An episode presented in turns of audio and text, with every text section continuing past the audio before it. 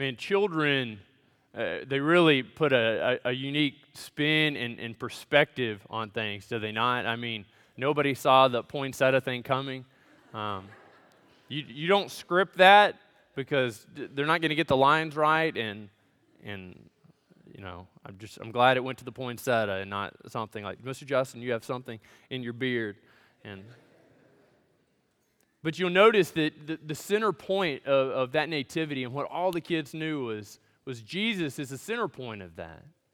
That he sits right there at the center, and you see this nativity before me that, that nativity scenes have, have immortalized and solidified in our minds that Jesus is the center of all of this stuff. But one of the things that is, is firmly cemented in our minds is the image of, of Jesus is what? Is, is a baby.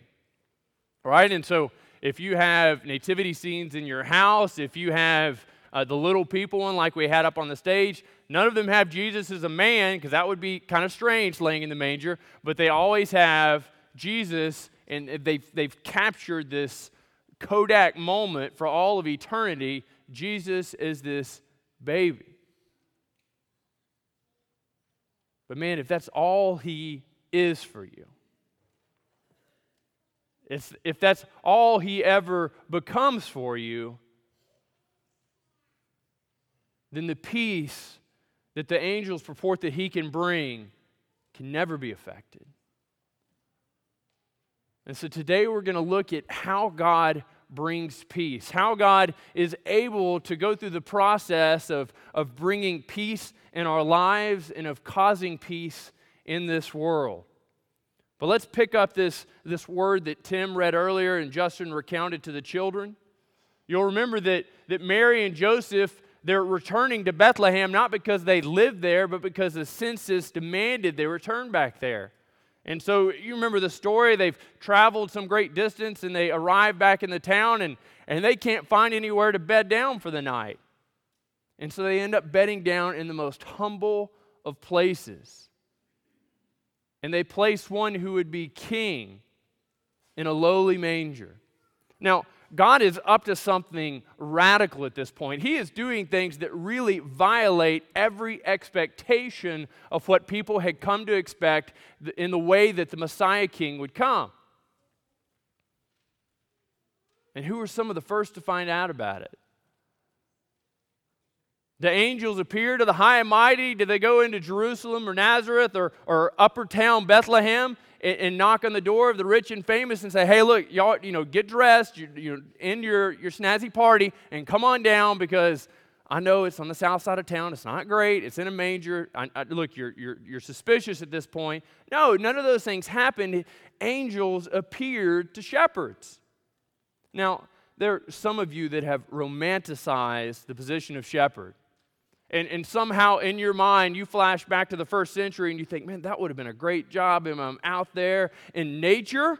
I am my own man. People look up to me because sheep were highly prized in the first century. That, that's just not true. Man, if, if I'm ruining that fairy tale for you and this, you know, somehow you're enabled to invent a time machine and go back to the first century and you set yourself up as a shepherd, everybody's going to look down on you. Think of another career path. I mean, you did invent a time machine in this scenario. And so this angel appears to, to lowly people. He appears to these men that are out in this field and they're carrying over the watch of, of sheep. And think of the shock. Think of the terror that they would have experienced. I mean, they're not used to being addressed by kings or governors or princes or the high and mighty, and here before them stood one shining as bright as the sun and declaring to them news that would forever change the world. They said that there would be a, baby wrapped in swaddling clothes lying in a manger. And so, this isn't enough that, that, that an angel is before them and testifying to this and you know, if it's just one or two angels, it would have been, what did you guys do last night?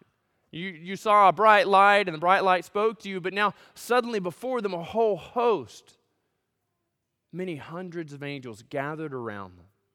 Many hundreds of angels declaring and singing one thing glory to God in the highest, and on earth peace. Peace among those he is pleased. Now, what God brings peace,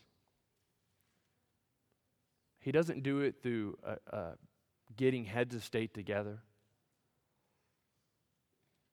When God brings peace, it's not this Neville Chamberlain attempt at bringing peace that when he got done meeting with Hitler and came back and spoke in front of the British nation and said, I bring to you peace for our time. Peace that we all know failed. You see, when God brings peace, he does so through a tremendous display of power. Let's look at Psalm 29 together as we see the way that God brings peace. Now, Psalm 29, when you turn there, you'll, you'll notice pretty quickly that what David does here is something a little bit different. You see, we're used to reading Psalms where he writes, it says, Let all in the assembly take note, or let all of the people observe. And so we, we understand that he's writing to people, us, right? That he's writing a message that is, that is directed first to humanity. But he does something a little different here. He does something maybe a little bit shocking here. See, when David starts off this psalm, he says, Ascribe to the Lord, O heavenly beings. Look at who David's addressing.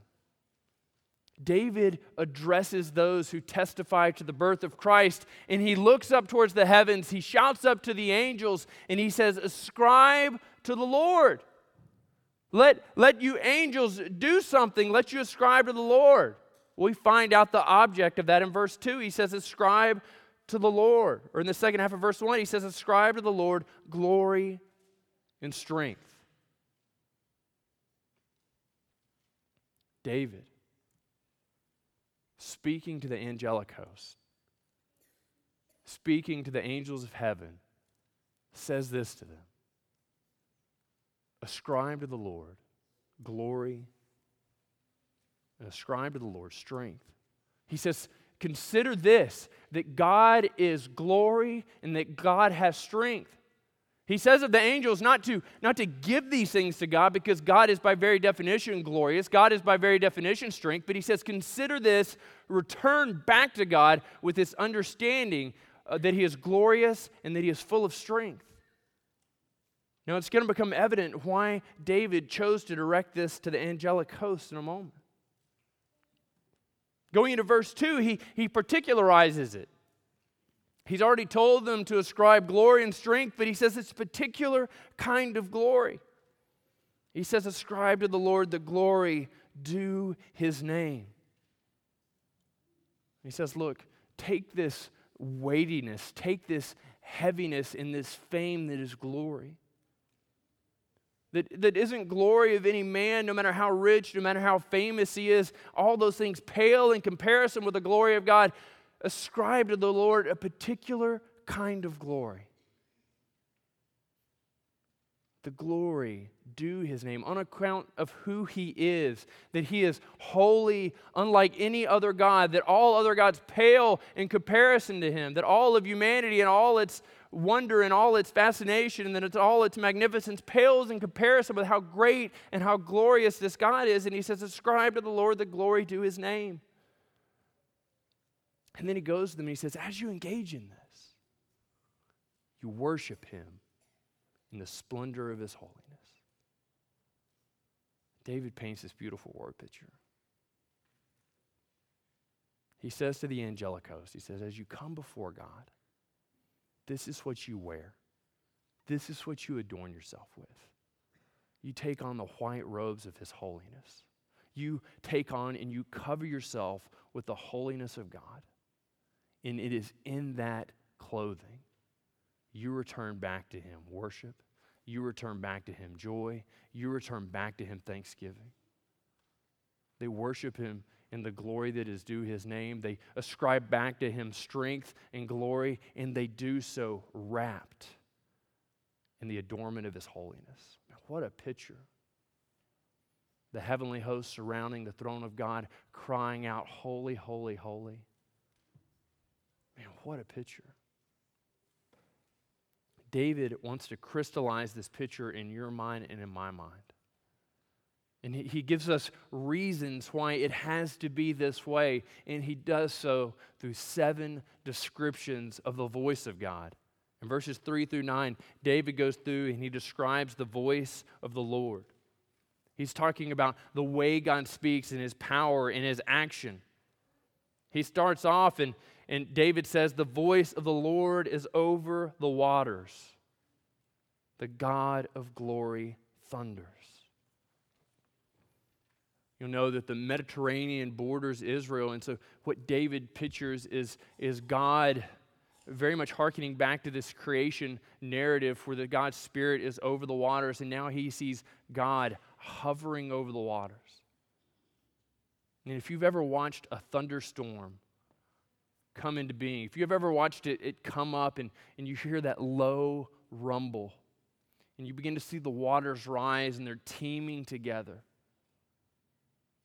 David pictures God in his voice moving over the waters. He sees God in his glory thundering, this cacophonous bellow that comes out in this booming, so much grander. I mean, the, the most booming voice I can think of is always I go back to James Earl Jones, but, but just think of James Earl Jones sounding more like Pee Wee Herman, okay? And, and now we get close to the comparison of James Earl Jones and God. And so it's, you know, from a high tinny voice and with a tricycle into James Earl Jones, and you see the disparity between those, and now think James Earl Jones to God, and just, I worked on this for a while, and that's the best thing I came up with. God's voice booms over the waters. He is the Lord over many waters. We read in the second half of verse 2, and he says, He is the God of glory.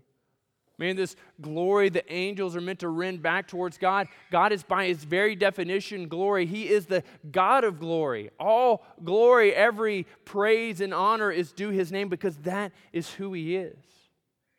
He's the Lord over many waters.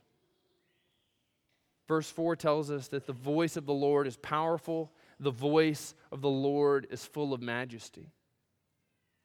See, when we look at this nativity scene and we see this small baby. And if any of you have ever spent much time around a newborn, uh, they're not affecting very much in the room, right? They're not, they're not the person you call if you need a refrigerator moved. They're not the person you call if you need some heavy lifting done. But we read here that the voice of the Lord is powerful. God's voice causes nations to rise and fall. God's voice was spoken and all of creation came into being, and his voice is full of majesty. David is leaning towards this declaration that because of who he is, he is worthy to be praised. And something that is majestic is something you behold, and it just causes you to fall into this deep sense of awe this deep sense of wonder and appreciation and just speechlessness. His voice is powerful and full of majesty. You know, he uses a couple of metaphors that are probably lost on most of us this morning. And he says in verse 5, he says, The voice of the Lord breaks the cedars. The Lord breaks the cedars of Lebanon. Now, one of the things that, that was very prominent in Lebanon were these mighty cedar trees that would grow up, and they were a symbol of pride, they were a symbol of strength. And so, over and over again, we read about the pride of Lebanon. We read about these cedars. We know that, that David's palace was constructed out of cedars because of their strength. And here we read that when God's voice comes upon the cedars, and then he particularizes it. He says, the cedars of Lebanon. When it comes upon these mighty trees that stood for pride, it destroys them, it breaks them, it tears them down. When his voice comes upon these cedars, they don't stand, they become nothing more than toothpicks in the wave and power of his voice as it comes upon them. Man, what a tremendous display of power that just in the movement of his voice, he's able to effect such a tremendous display of might. And he says in verse 6 that he makes Lebanon to skip like a calf and Sirion like a wild young ox. Now, these aren't images that we encounter every day, but what he is talking about are, are mountains that tower over 10,000 feet. And so imagine, imagine these two mountains towering into the sky. But as the voice of the Lord comes upon them, he shakes them to their roots. He causes them to jump. He causes them to toss in the air. When this tremendous display of power comes upon them, he makes them to skip like a calf. He causes them to skip like a young ox. He causes them to jump and twist and turn in the air. We read that the voice of the Lord flashes forth flames of fire. And when God's voice is upon the clouds, he causes lightning. That when he speaks, lightning falls from the sky. That God, as he moves in the wind, causes such a tremendous display of power. We read that the voice of the Lord shakes the wilderness. That as his voice moves from the water inland to the mountains and now moves out over the wilderness, that it causes all of these to shake and tremble before him. But look what he does in verse 9. This, this voice that is booming out. This voice that is bringing forth fire from heaven. This voice which causes the mountains to jump and twist and shake. This voice moves with such delicacy, it moves with such precision that it causes the deer to give birth. See, when the voice of the Lord comes upon our lives, it can move the immovable, but it comes into our life with such precision and skill that even in this tremendous display of power, which uproots mountains, which destroys forests, which strips trees bare, it causes the gentle deer to give birth. There's precision in the power. We read that even in the midst of that precision, that it strips the forest bare. What a tremendous display of power our God has. Now, David has, has written these words to the angelic host. And, the argument that he's making to them is that you need to ascribe glory and strength to God. You need to worship Him wrapped in His splendor because of who He is. Because of His powerful voice and His movement, because He is able to accomplish and do all of these things, because of the way that God moves and the power that by virtue of who He is, is His. You need to ascribe glory and strength. But David recognized that he would also have a human audience reading this, that, that you and I would hear these words today, that Christians would read these words, and that as we reflect on the movement of the angels, as we reflect on their, their posture before God, them bowing down before God, as we reflect on their movement before Him, that there is only one right response that when we reflect on the power and the movement of God, only one thing is right for us to do. That we join with all of those in the last part of verse 9, and it says, In his temple, all cry glory. That when we recognize God moving in this tremendous display of power, there's nothing left for us to do but sit back and marvel, and we cry out, Glory. That as we see God moving and see His tremendous display of power, we see the angelic hosts and all that they are turning back and ascribing to God strength, ascribing to God glory, when we see all the things that His voice is able to accomplish, we join with them. All of humanity, when we rightly come to understand who God is, we cry glory. See the angels worshiping God, and all of humanity cries out glory when they rightly recognize who He is. And so David comes and he offers us in 10 and 11 two more statements of, of who God is, and then he is so bold as to make a request of God.